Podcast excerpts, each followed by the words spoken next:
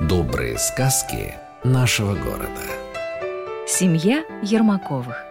Путешествие дедушки Газа. В просторных прекрасных пещерах под Западной Сибирью живет-поживает дедушка Газ.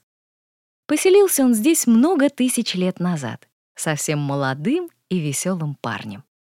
Жил-поживал, а с возрастом начала расти у него борода, пышная, красивая, великолепными клубами бело-голубого цвета.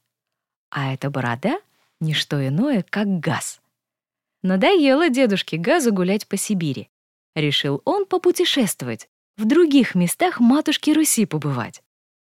Обогнул он Урал. Дошел до Волги, постоял, полюбовался. Дороги через Волгу не нашел.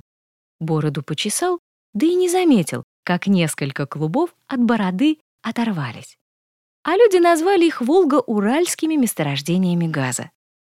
Повернул дедушка газ на север. Дошел до многолетней мерзлоты. Холодно ему показалось.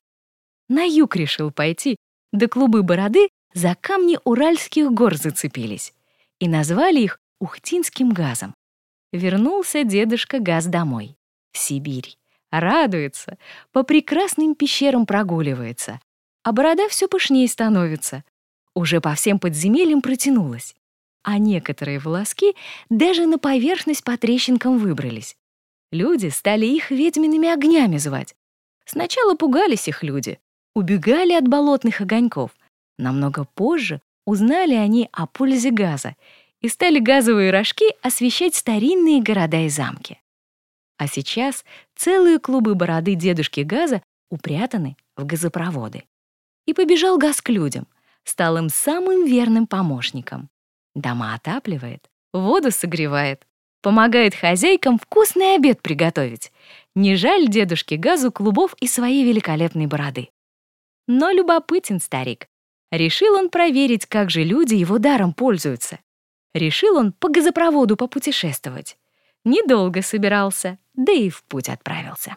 Стал на кухне заглядывать. У одной хозяйки обед вкусный варится. Из духовки она пирог достала просто загляденье. Дальше отправился дедушка Газ и рассердился. Стоит девица, краса длинная оса, и волосы над газом сушит. А дальше еще хуже. Родители малыша без присмотра оставили. А тот к ручкам на газовой плите тянется, вот-вот включит. Беда. Не умеет газ с людьми разговаривать. Пришлось старику кошку просить, чтобы малыша от плиты отвлекла. Прибежала кошка, замурлыкала, малышу об ноги трется. Засмеялся ребенок, за кошкой в комнату убежал. Покачал головой дедушка газ, нахмурился. Хотел людей газа лишить, но увидел завод и решил туда заглянуть. И что же он там увидел? Чего только не придумали люди получает человек из газа краску, лекарство, этилен, а из него пленку полиэтиленовую. Даже из его светлой бороды сажу получают, которую в краску добавляют, чтобы наши книжки печатать. Удивился дедушка Газ. Из его бороды даже ткань получают. Заулыбался от гордости дедушка Газ, заважничал. Одеваю людей, теплицы строю. Порадовался и поудивлялся он фантазии смекалки людей и решил. Пусть и дальше люди газом пользуются, только бережно, ведь столько людей работают, чтобы пришел газ из подземных его кладовых в дома, к людям. И ушел дедушка газ домой, в Сибирь. Решил по дороге к тетушке нефти в гости заглянуть. Хоть и ровесники они, да молодится тетушка нефть.